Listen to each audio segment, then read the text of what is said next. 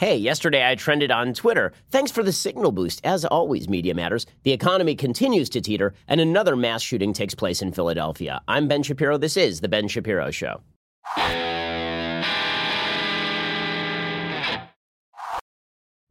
I have a lot to get to today. We're going to go through some basic economics and also some basic job advice today because apparently people don't understand English, they don't understand economic arguments.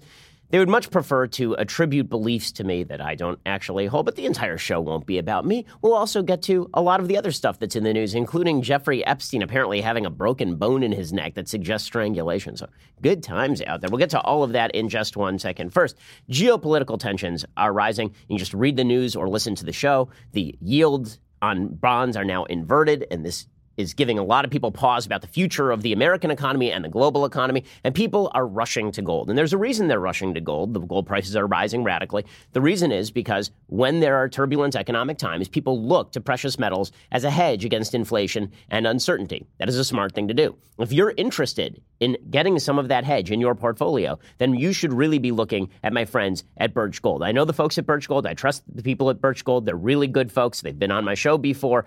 You can hedge against inflation and hedge against uncertainty and instability with precious metals. My savings plan is diversified, and yours should be as well. If you diversified, you wouldn't be quite so scared of what's going on in the stock market these days. 800 point drop yesterday. The company I trust with precious metal purchases, Birch Gold Group. Contact Birch Gold Group. Get a free information kit on physical precious metals. See if diversifying into gold and silver makes sense for you. Their comprehensive 16 page kit reveals how gold and silver can protect your savings, how you can legally move that IRA or 401k out of stocks and bonds and into precious metals if that's something you want to do. To get your no cost and no obligation kit, text Ben to 474747. Again, text my name, Ben, to 474747. Go check them out right now. Okay, so I'm going to do something that I rarely do here on the show. I'm going to talk about something that I've said previously on the show. The reason that I usually don't do this on the show is because I feel like most of the stuff that I say is fairly self explanatory. Well, yesterday, there's a clip from the show, and it went viral because this is what Media Matters does. What they like to do is clip part of a clip and then put it out there, and then people react on Twitter as they normally do, because as I have said, Twitter is the boo box, right? Twitter is the place where someone has sinned, and we throw them inside the boo box. They made a boo boo. We throw them inside the boo box. We drop scorpions and we drop snakes on them. Well, yesterday it was my turn in the boo box because that's what Twitter is. And Twitter is also a place of dunking and being dunked upon. And so yesterday was a day of slam dunks. Okay, so what generated all of this? You may have listened to the show yesterday and thought to yourself, I didn't hear anything particularly controversial. What exactly was the big controversy about? Well, the big controversy was about something that I had to say about Kamala Harris. So we were talking yesterday about bad economic takes, and we were talking about the senator from California suggesting that no one in America should have to work two jobs in order to put a roof over their head or to get ahead. And I was making a very simple point. The simple point was that the government can't fix that. That is not a government problem. That's a you problem. Now, when I say a you problem, I'm using you problem the way normal people use you problem. Not it's a problem with you if you have to hold two jobs to put a roof over your head, but that it's a problem you have to solve, right? It is a problem within your domain. It is not a government problem. It is a you problem. In fact, I'm very much in favor of people working multiple jobs. I've worked m- multiple jobs every day since I graduated law school in 2007. I have worked multiple jobs. As of three years ago, I was actually working five simultaneous jobs. I kid you not. I was an editor at large over at Breitbart. I was the editor of Daily Wire. I was doing my podcast.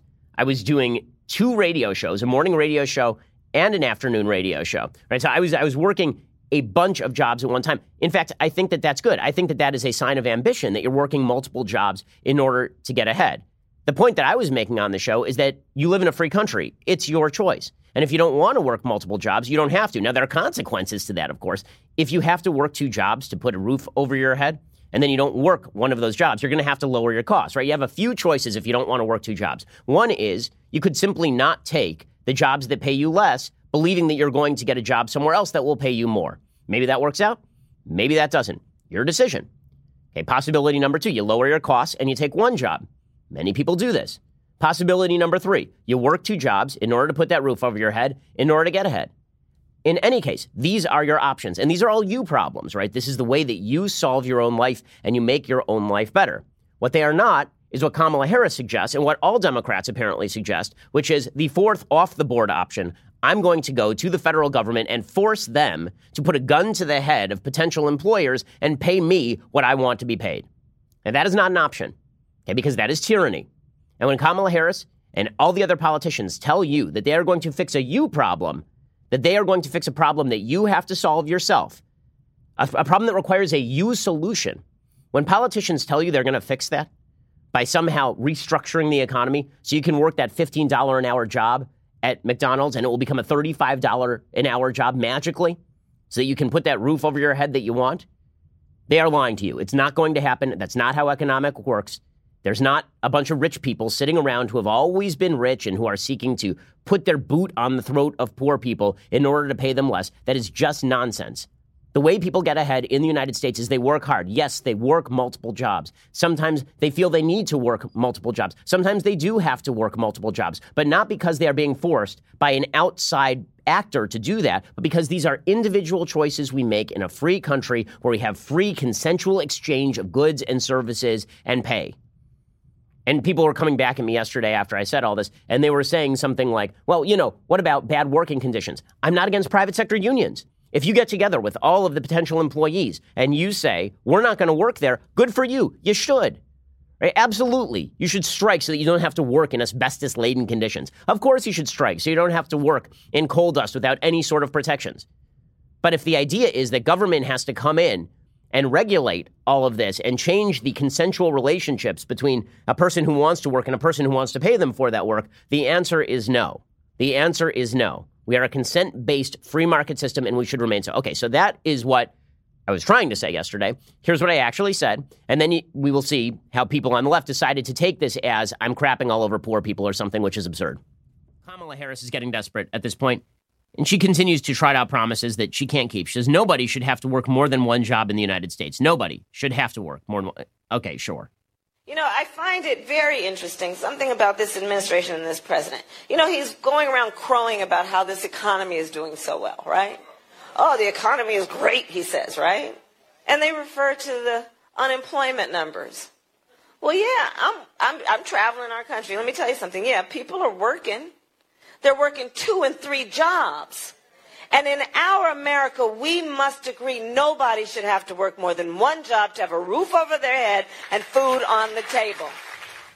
Okay, well, the fact is that if you had to work more than one job to have a roof over your head or food on the table, you probably shouldn't have taken the job that's not paying you enough. That'd be a you problem. Also, it is not true. The vast majority. So they took that clip without the Harris quote. So it is very obvious that I'm responding directly to Kamala Harris's contention that we all must agree, meaning the government must agree, that you should only have to work one job to put a roof over your head. And I'm saying, no, no, no, that's not a government problem. That's a you problem, meaning it's a decision that you are going to have to make about your own life. And by the way, this is a message that is going to allow people to make free decisions, that is going to add to income mobility. It's a decision that that to take your own life under your own control. Hey, Kamala Harris and politicians lie to you. They do it right, left, and center. They tell you that if you are not living the economic life of your dreams, that they are going to fix this for you, that they're going to make it all better for you, and they're going to do so with the power of government. They are lying to you to get you to give them money and power. They are not going to fix your problems. You are going to fix your problems. You're going to be the one who makes free decisions to make your life better. You're going to cut costs. You're going to make sure that you're not spending too much. You're going to take that extra job on the side.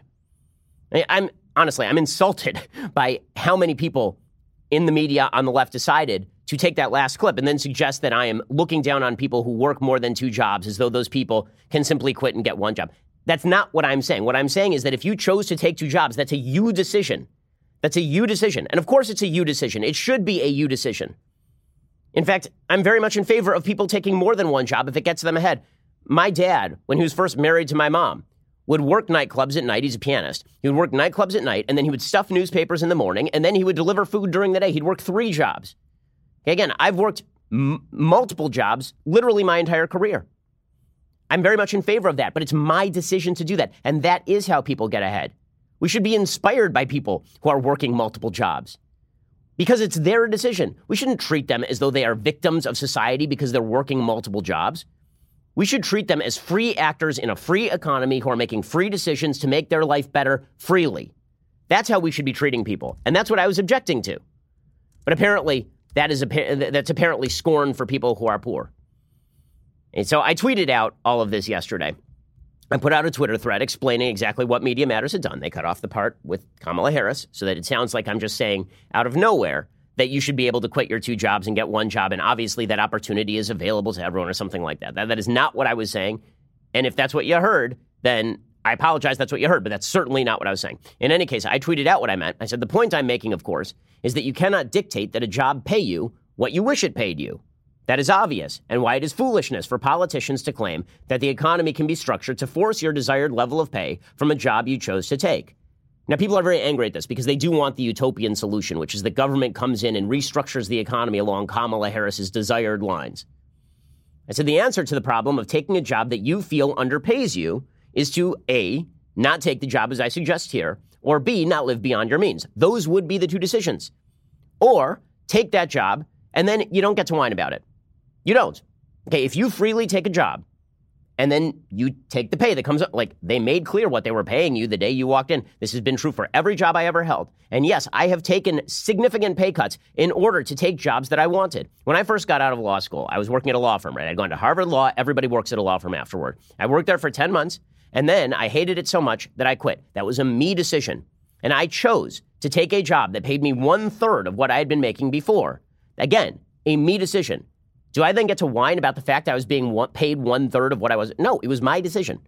As I say, this was perfectly clear in context. The comment immediately follows a line from Kamala Harris claiming that no one should have to work two jobs. And so obviously, th- this is what I was saying. So people decided that they were going to go nuts and take it out of context because this is what they do.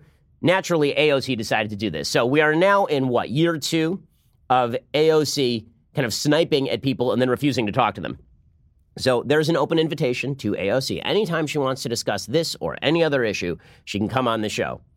This is not catcalling, as she put it, but she sort of catcalled me yesterday by her own standards. So she tweeted out one of the most manipulative tactics plutocrats use is convincing people that the systemic issues we face are character flaws instead of policy flaws. Okay, stop there for one second. Okay, plutocrats? Like what? Rule by the rich? Hey, let me explain something. I was middle class the vast majority of my life the vast majority of my life. I know people like to make up kind of fake histories about where I came from and all of this. Okay, the fact is that my father and mother, I was born in a two bedroom small house in Burbank on Ontario Street. Okay, and that small house had one bathroom and six people in it. I shared a bedroom with three sisters until I was 11 years old. Okay, we were middle, middle class. We were certainly not upper class. We were certainly not rich. And you know what? My parents worked their ass off to make it so that our life was better. And good for them. And they did so by working multiple jobs. They did so by making personal decisions. And she says one of the most manipulative tactics plutocrats use. So I'm, I'm a plutocrat because, I, so again, it's plutocracy if I wish to preserve free exchange between people. But it is not hierarchical rule from above if AOC wants to take a gun run by the government and put it to the heads of employers. So top down centralized control by people like AOC is not tyranny. It's tyranny if I say that there should be free exchange between people in how they choose to do jobs. And she says that one of the most manipulative tactics plutocrats use is convincing people that the systemic issues we face are character flaws instead of policy flaws. Well, no, I'm not saying it's a character flaw to take two jobs, obviously. I'm saying, in fact, that very often it's a character benefit, it's, it's an attribution of great character. What I am saying is that that is a you decision, it's a you problem. That's what it is. He says working people aren't dumb or inferior. Obviously, no one is saying they are, except for AOC, who apparently believes they're not capable of negotiating their own salary. They're not capable of creating income mobility. They're not capable of working two jobs to get ahead. She says, nor are they why insulin costs $300 or huge companies pay starvation wages. I- I'm always confused by AOC's bizarre understanding of economics. She says corruption is responsible for huge companies paying quote unquote starvation wages. Really, is that corruption or is that people choosing to take a job with Walmart because that is a free exchange? You may not like what Walmart pays. Good news, you don't have to work there. Again, that would not be Walmart's problem, that would be a you problem. Now, you problem doesn't mean a character flaw in you. It means that you not wanting to work at a place in a free country is something that is your choice. When I say you, problem, I mean a choice made by you.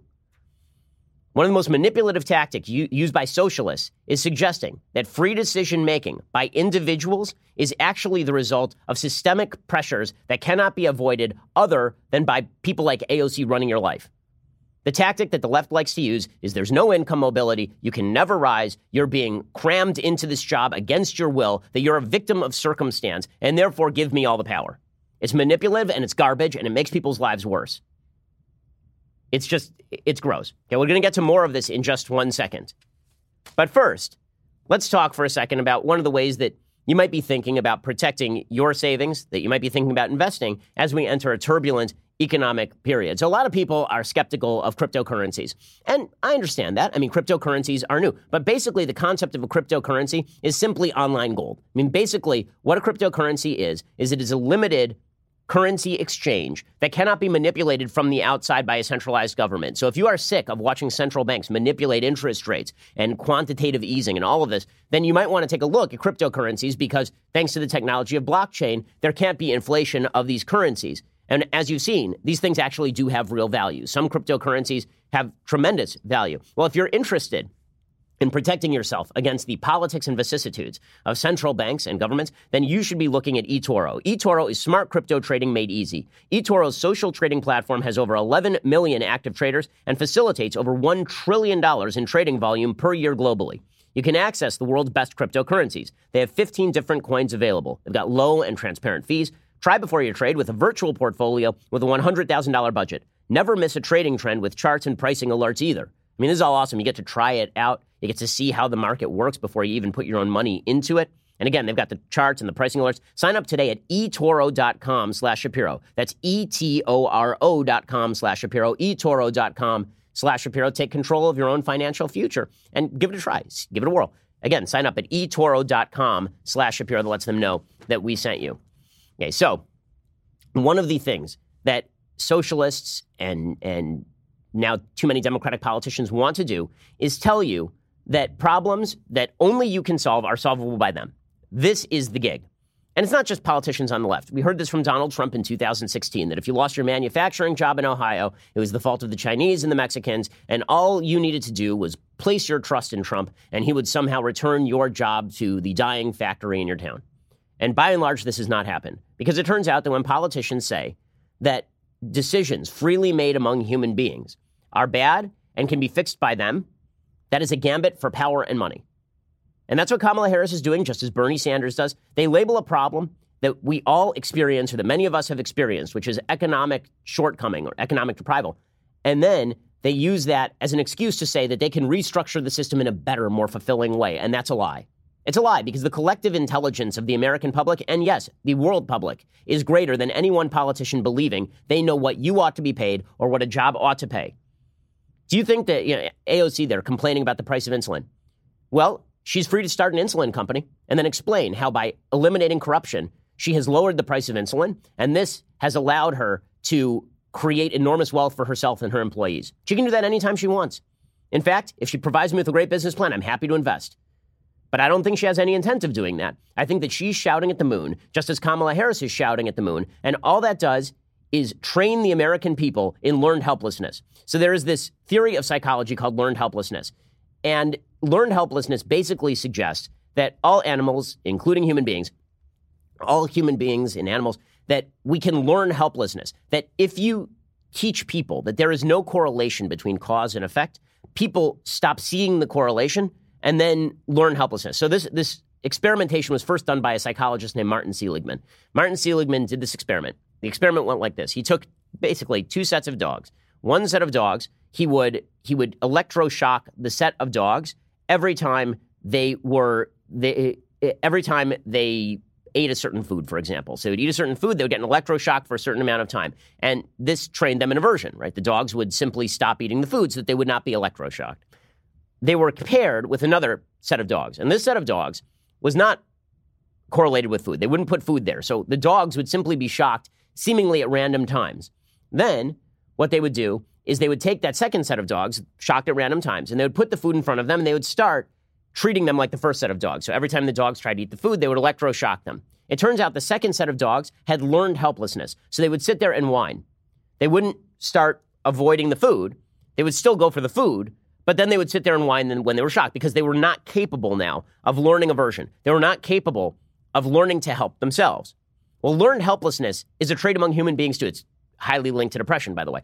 If you teach children, if you teach teenagers, they are not in control of their own life. If you teach them that systemic forces out there that we won't define are always going to keep you down, and that nefarious, corrupt people out there, we won't name them, they're just out there, that they're trying to screw you, eventually people are not going to take the actions that can actually help them. They are not going to learn helpfulness. Now, there's another theory of learned helplessness, which is that the natural state of human beings is actually helplessness, and that you have to learn helpfulness. You actually have to actively train people in the relationship between cause and effect. I tend to believe this theory because I see it in my own kids. Kids don't understand cause and effect until you teach it to them, and they would rather whine than learn cause and effect. Well, that means that as a society, one of the things we should be teaching is that decisions in your control are the ones that can make your life better. You want to better your life? Then start looking at what's in your control instead of giving power to politicians like Kamala Harris or AOC to restructure the entire economy along lines that they see fit and which will not help you in the end. Because the fact is, people have been trying to restructure capitalism in the United States for decades. And guess what? About the same percentage of people in the United States are still under the poverty line after we spent $20 trillion in the war on poverty. The, the, the great danger to the American public right now is a sense of pervasive helplessness that we are not in control of our own lives. And it is a lie. We are in control of our own lives. Now, that doesn't mean that every situation in which we find ourselves is a pleasant one. It doesn't mean that we're not going to have to work jobs we don't want to work. It doesn't mean that we're not going to have to work hard or cut expenses or make decisions to move. It does mean, however, that the decisions within our control are the ones most likely to impact our own lives, and Kamala Harris ain't going to change that by bitching about people working two jobs. Okay, that's not going to change anything. In fact, the only obstacles that need to be removed for people are not the obstacles of other human beings who you should respect as independent human beings negotiating with you. No, the other obstacles are people who are getting involved in the process. I got an email yesterday from somebody who had seen this clip online. And the email was they're in Boston and they were saying, well, you know, my wife and I, we make $170,000 combined per year and we have three kids and we live in a house and they're in daycare and we're still finding it hard to make ends meet, and we're working multiple jobs. Okay, my response to that is number one, good for you. Number two, the reason you're finding it hard to make ends meet in Boston is because the tax rates are exorbitant, the regulations are exorbitant, and it's almost impossible to find housing in Boston. If you actually want a better world for people making decisions freely of their own accord, then you need government out of this business, not in this business. You don't need Kamala Harris healing things. You don't need Kamala Harris ratcheting up the taxes. You don't need Kamala Harris putting down markers on how many condos can be built for affordable housing. What you need is them out of this. You need more free exchange, not less free exchange. You want jobs that pay better wages? What you need is more competition in the employment market. You need to make it easier to start a business. You need to make it less burdensome to start a business. The fact is, by the way, that these minimum wage regulations pushed by Democrats largely helps big businesses at the expense of small businesses. Small businesses have lower profit margins. So, the point that I am making here, and have been making consistently on this show forever and throughout my career, is that decisions are in your own hands. And if you are given a choice between a problem being a you problem and being a government problem, you should certainly prefer that it be a you problem. Because you are the solution, not government, not Kamala Harris, you. And taking me out of context to pretend that when I say that a you problem is because you're lesser. No, it's a me problem too. It's an everybody problem. We are all individuals making free decisions, and those problems are solvable if we put our minds to them, if we make solid decisions. It's not up to Kamala Harris to fix everything. And by the way, it is not scorn for people to treat them like adults. It's scorn for people to treat them like children and suggest that your political solution is going to fix their lives when it ain't. Elizabeth Warren ain't coming in on a white horse to fix it. Kamala Harris ain't coming in on a white horse to fix it. Donald Trump ain't coming in on a white horse to fix it. In fact, every time they try to fix it, they make it worse. In a second, we're going to talk about the question of whether it is actually true that the American dream is dead. So, one of the premises that is being used by so many folks on the left in all of this is that it, it, that you, you, you lack individual choice. Your individual agency is gone because the American dream is dead, because the plutocracy has taken over. I'm going to explain why this is abjectly false in one second. First, when the founders crafted the Constitution, the first thing they did was to make sacred the rights of the individual to share their ideas without limitation by their government.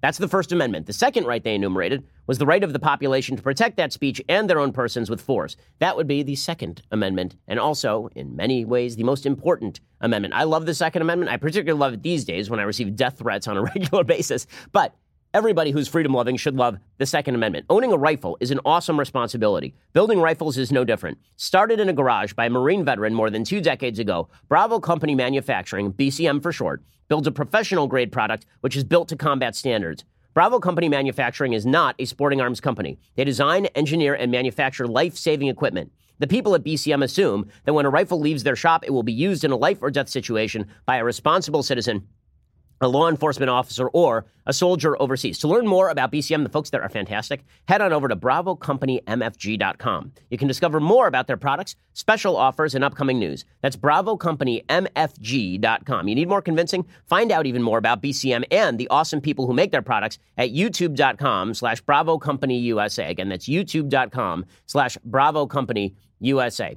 Okay, so let's talk for a second about whether it is true that you are not in control of your own life in the United States. So this is the contention of people right, left, and center these days, is that basically the American dream is dead, and now government is going to restore the American dream to you with interventionism. It's absolute crap. Okay, so one of the things that we keep hearing, for example, is that income mobility is declining radically in the United States. This is effectively not true. Okay, income mobility has not actually changed in the United States since like the 1970s. Okay, that, that is true as of The Economist, February 1st, 2014. Okay, America is no less socially mobile than it was a generation ago. There's this misperception, also, when, when you talk about people working two jobs, that people work two jobs forever, that whatever is the job you hold today will be the job you hold tomorrow. There's no time horizon on economics in the view of people on the left and people who want government interventionism. Where you are today is where you will always end up. Nonsense absolute garbage. When people talk about the difference between the 1% and the 99%, for example, what they're missing is that people move in and out of the 1%. They're also missing that the 1% is disproportionately older. Why? Because old people are just richer? No, because they spent their life building up wealth and building up careers. If you're working two jobs today, there's a good shot that in 10 years you won't be working two jobs. If you are working a job for 50 grand today, there's a very good shot that in 10 years you will not be working a job for 50 grand, you'll be working a job for 75 or 100 grand income mobility is still present in the United States. If you want to know why certain areas of the United States suffer from lack of income mobility, it's not because of the government.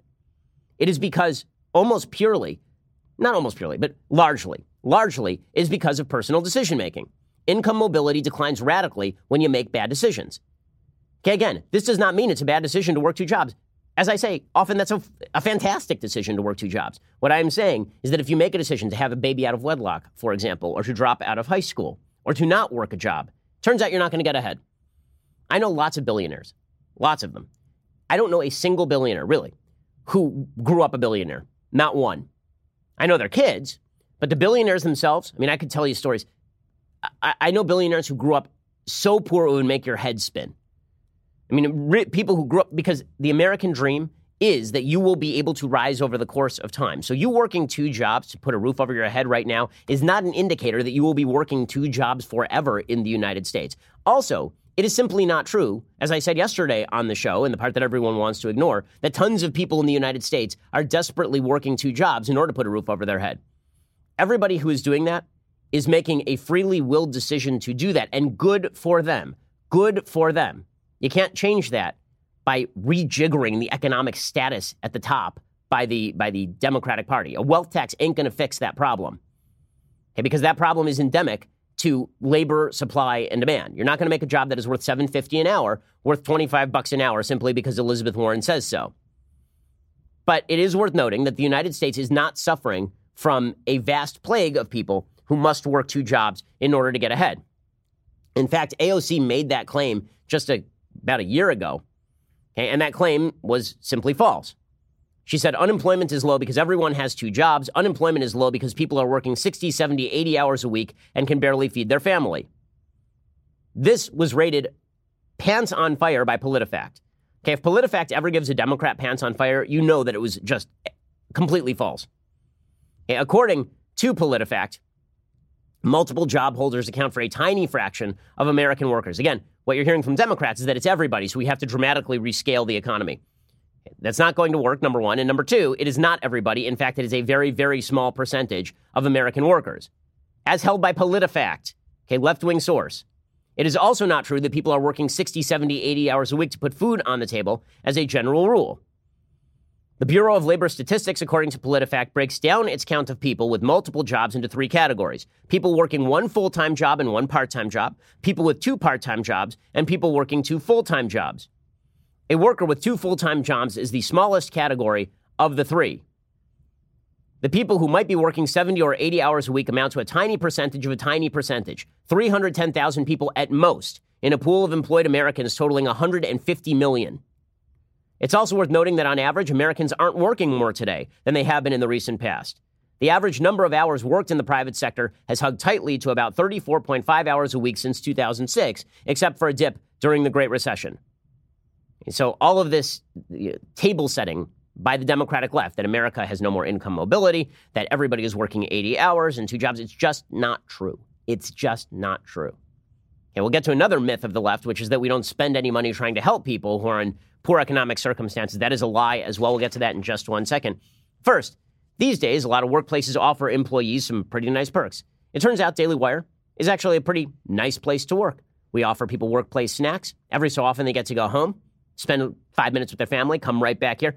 One of the perks at some companies is life insurance, but you don't really want to rely just on your workplace life insurance. This is where Policy Genius comes in. Policy Genius is the easy way to shop for life insurance online. In minutes, you can compare quotes from top insurers and find the right amount of coverage at the best possible price.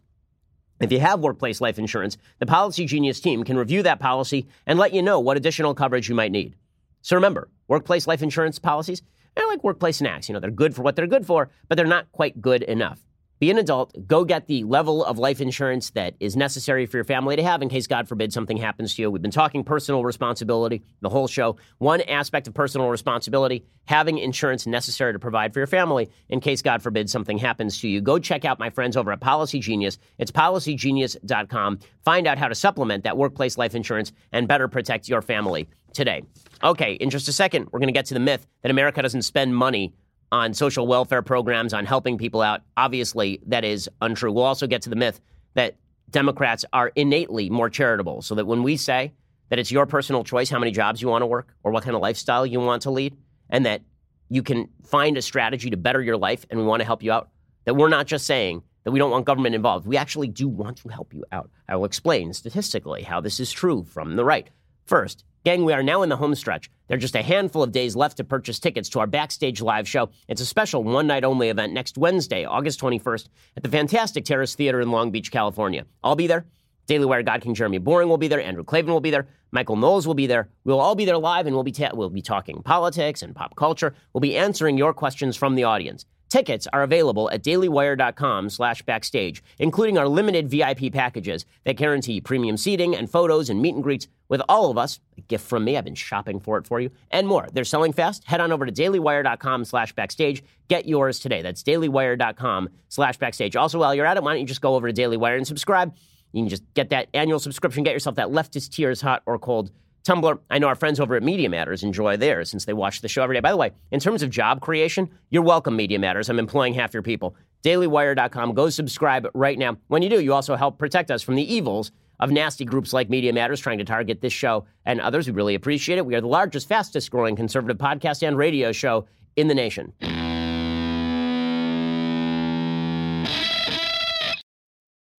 So, again, the myth pushed by politicians is that nobody can get a uh, leg up in the American economy. It is not true, statistically speaking. It is also untrue that the United States doesn't spend trying to help people who are suffering economically. It is simply untrue. According to the American Enterprise Institute, the Census Bureau reported in 2016 that about 13% of Americans lived in poverty. That is impossible to reconcile that poverty rate, which has remained virtually unchanged over the last 50 years, with the fact that total inflation adjusted government transfer payments to low income families have risen steadily. Transfers targeted to low income families increased in real dollars from an average of about $3,000 per person in 1965 to $34,000 in 2016 per person per year.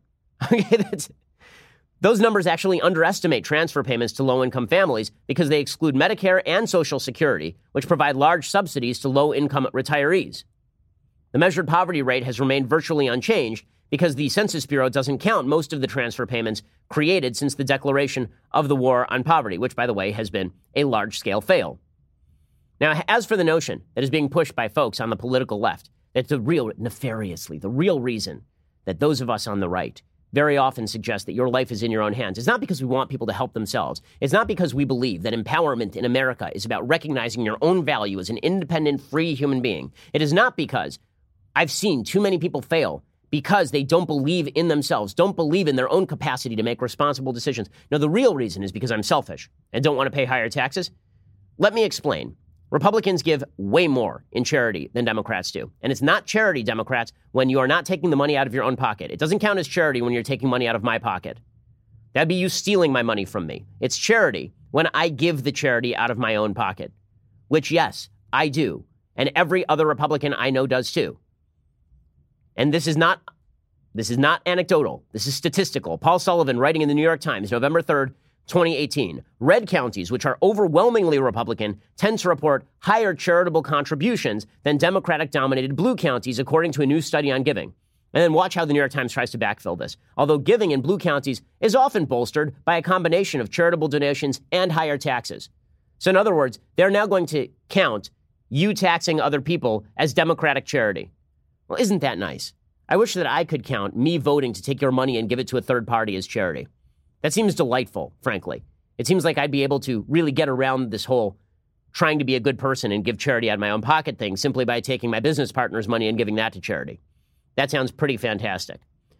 Well, this brings us to the end of this particular very long rant about economics in the United States. Suffice it to say, in summary, your life is in your hands. Solve your own damn problems because they are your problems and you are the solution to your problems, not Kamala Harris, not the government.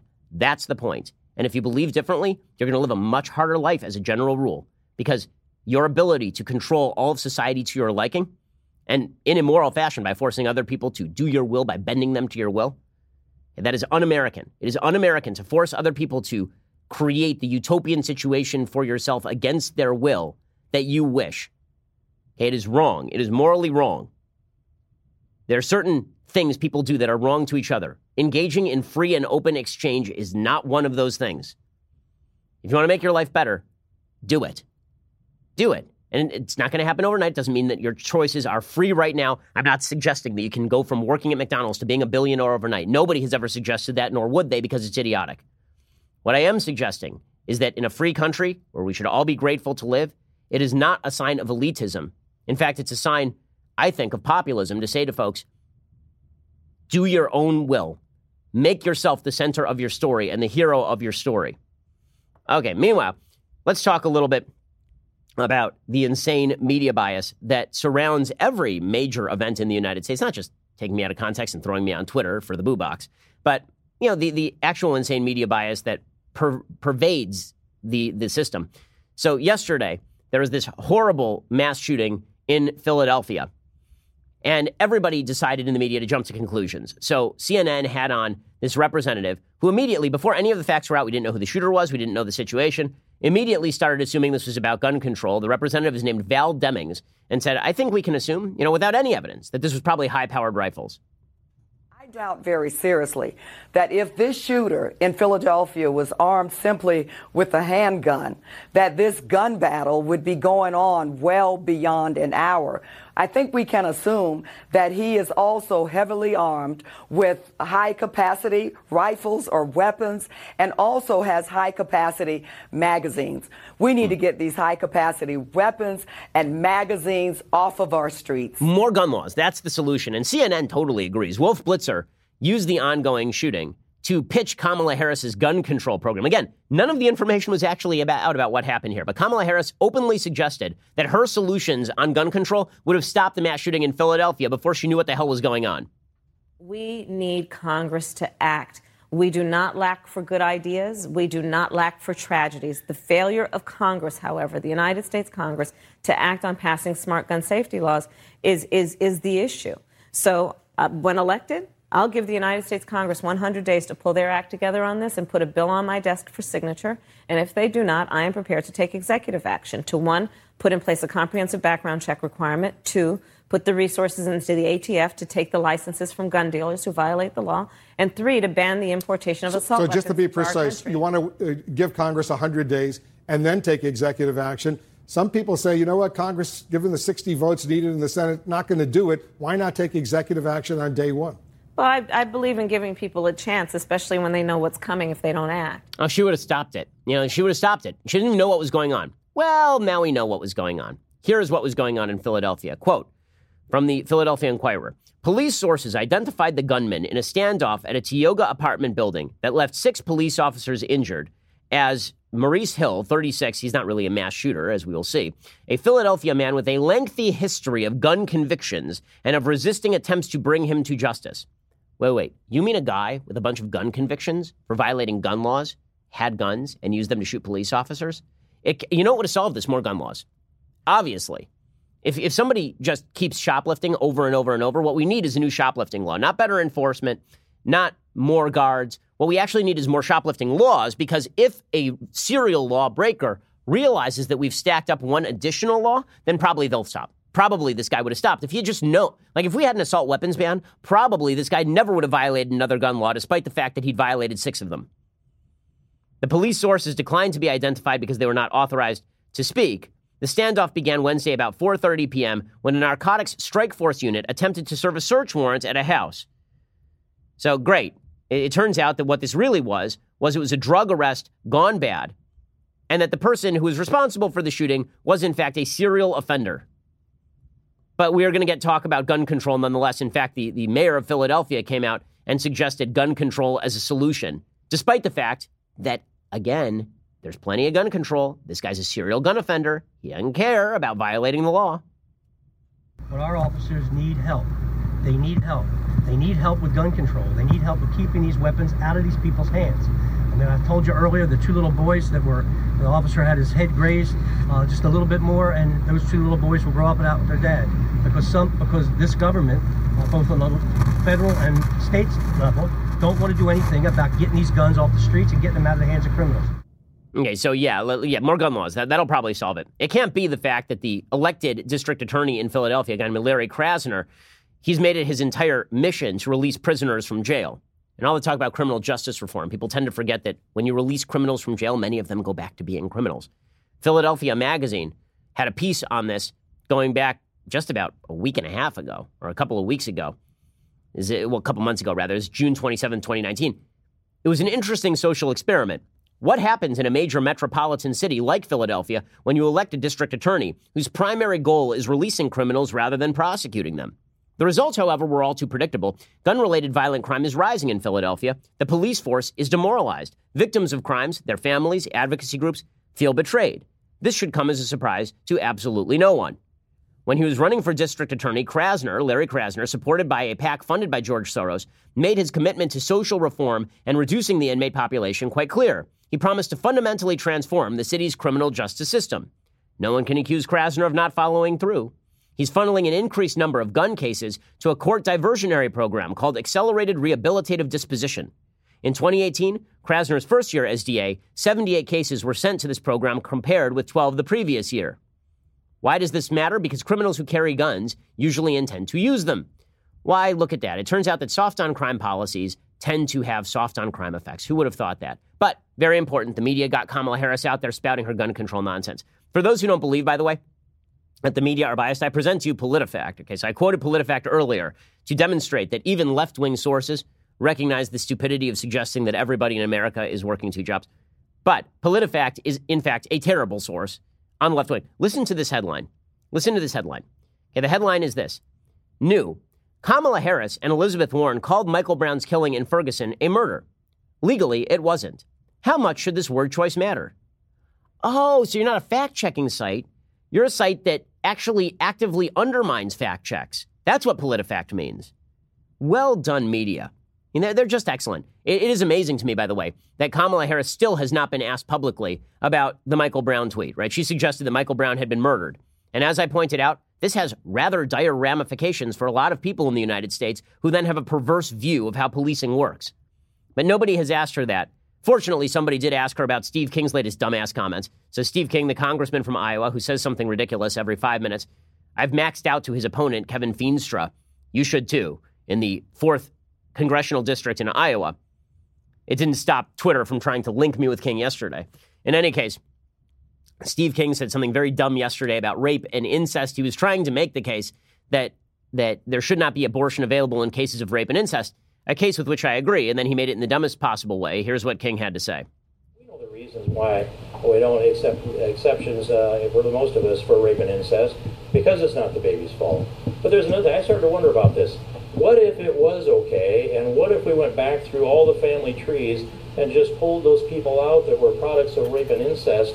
Would there be any population of the world left if we did that? Considering all the wars and all the rape and pillage that's taken place and whatever happened in culture after society, I know I can't certify that they're not part of a product of that. And I'd like to think every one of the lives of us are as precious. This is what we call a very dumb comment. So here, so Steve King suggesting that we are all products of rape and incest, which seems to be sort of excusing both rape and incest as crimes, which of course is the stupidest thing ever. So Kamala Harris naturally gets asked by Wolf Blitzer about that, but he didn't ask her a single question about Michael Brown. This allows her to talk about how crazy Steve King is, which is obviously sport for most people at this point. But again, Kamala Harris gets asked about that. But then she's got PolitiFact saying that it doesn't matter, that she openly lied that Michael Brown was shot to death in Ferguson in a murder. It's unbelievable. I mean, you have to play the Wolf Blitzer clip. It's just, it's just unbelievable, the hypocrisy. Okay, meanwhile, in other news, there's a big hubbub that is brewing today because Israel has now denied entry to Representatives Ilhan Omar and Rashida Tlaib. Omar and Tlaib are both backers of the anti Semitic boycott, divest, and sanctions movement. They're both anti Semites. The BDS movement is a movement to destroy the state of Israel. Its founders acknowledge as much. So, a few things on this. We have to separate out the legitimacy of Israel banning Omar and Tlaib entering as a legal and intellectual matter from the PR effect of it. So, as a legal and intellectual matter, Israel allows critics in all the time. In fact, there are many critics who are in Israel. Israel has Arab parties in the Knesset. Many of those Arab parties have in the past openly called for the destruction of the state of Israel. So it's not that Israel can't take dissent. Israel takes an enormous amount of dissent all the time. The question is do you have to let somebody into your borders who has essentially claimed that you should not exist? And as an intellectual matter, the answer is, of course, no. The United States has no obligation to bring somebody in from abroad who is making the case that the United States ought to be destroyed as a sovereign entity. The United States has every ability to ban people like that. And in fact, Britain does this on a fairly regular basis, except they more broadly apply it to everybody they don't like. It's not, it actually is more of a free speech in Britain than it would be here. So, as just an intellectual matter, barring people who claim they want to boycott Israel from, bar, from, from entering Israel doesn't seem like that big a deal as an intellectual matter, and it's not a violation of free speech. They are not citizens of the country. They're calling for the destruction of the country. it, it, it is it is pretty obvious that free speech does not encompass inclusion of people calling for the destruction of the entire system.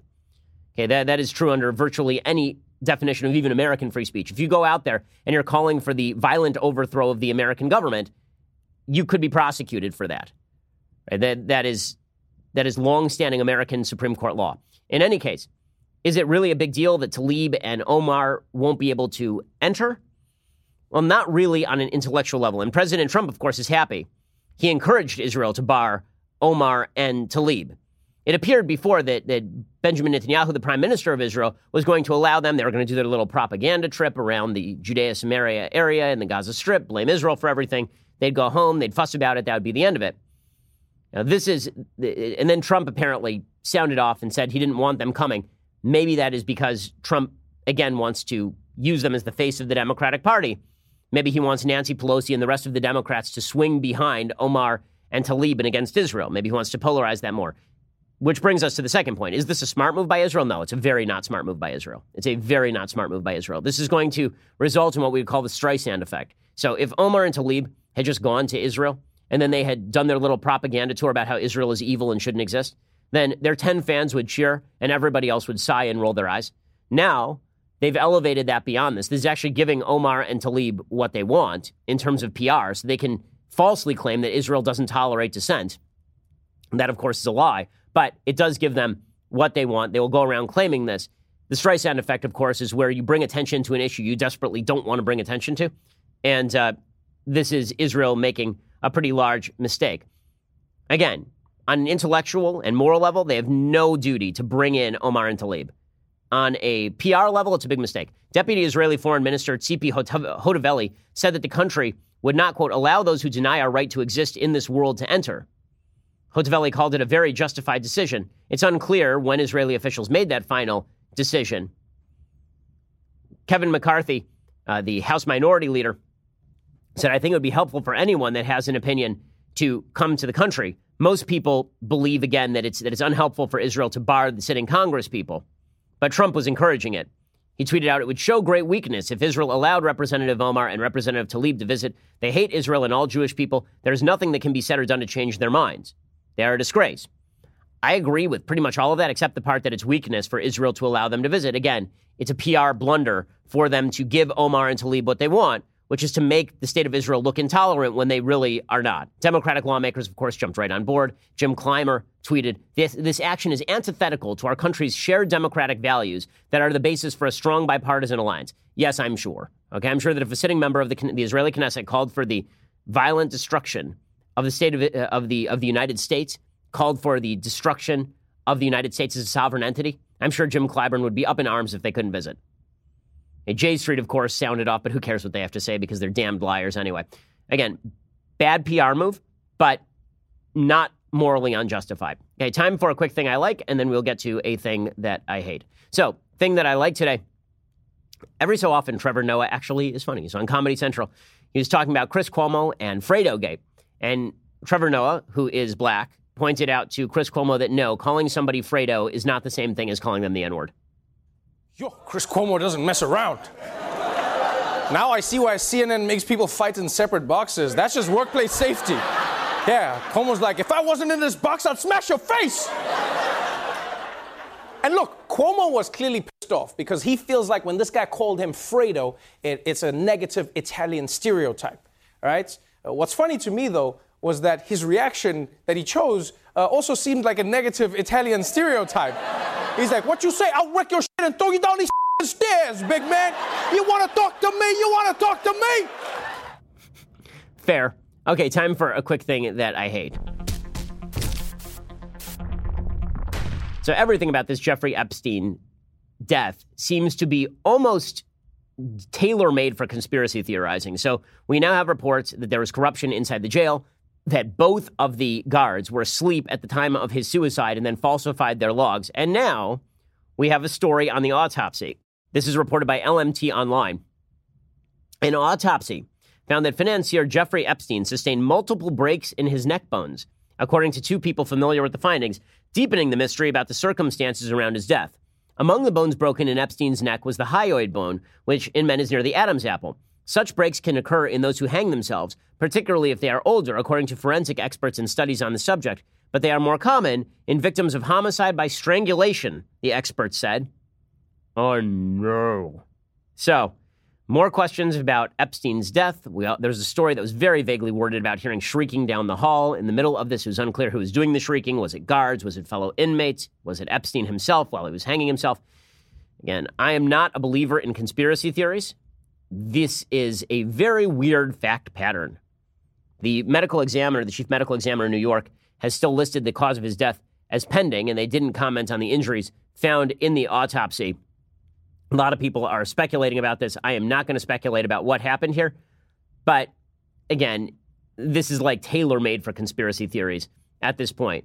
Also, things that I hate this pain thing. So apparently, in Jeffrey Epstein's New York mansion, there is a painting of Bill Clinton in a blue dress, which I can only assume is meant to mimic Monica Lewinsky's blue dress, pointing at the, what would be the camera if it were a picture, pointing at the observer in red shoes, lying seductively across a, a lounge chair, basically. Um, confused, confused, not sure what this was supposed to be. But how is this guy? Uh, just question. How how? I mean, for decades, everybody knew exactly what this guy was. How? And the only answer is that he was probably rich and powerful. I mean, that, that's the only answer I can come up with because apparently he was given all sorts of special privileges by the New York authorities. The federal authorities kind of uh, sweetheart deal with him, even though there's controversy over how sweetheart it was. This is some weird bleep, man. And it also sort of suggests that Jeffrey Epstein and Bill Clinton were closer than was was commonly speculated there will be more shoes to drop here. I hope all the shoes drop. All the information should get out there as soon as possible. Alrighty, we'll be back here later today with two additional hours of content. Otherwise, we'll see you here tomorrow. I'm Ben Shapiro. This is The Ben Shapiro Show. If you enjoyed this episode, don't forget to subscribe. And if you want to help spread the word, please give us a five star review and tell your friends to subscribe too. We're available on Apple Podcasts, Spotify, and wherever you listen to podcasts. Also, be sure to check out the other Daily Wire podcasts, including The Andrew Klavan Show, The Michael Knowles Show, and The Matt Walsh Show. Thanks for listening. The Ben Shapiro Show is produced by Robert Sterling, directed by Mike Joyner, executive producer Jeremy Boring, senior producer Jonathan Hay. Our supervising producer is Mathis Glover, and our technical producer is Austin Stevens, edited by Adam Sayevitz. Audio is mixed by Mike Coromina. Hair and makeup is by Jesua Olvera. Production assistant Nick Sheehan. The Ben Shapiro Show is a Daily Wire production. Copyright Daily Wire 2019. If you want to delve the depths of leftist madness, head on over to The Michael Knowles Show, where we examine what's really going on beneath the surface of our politics and bask in the simple joys of being right.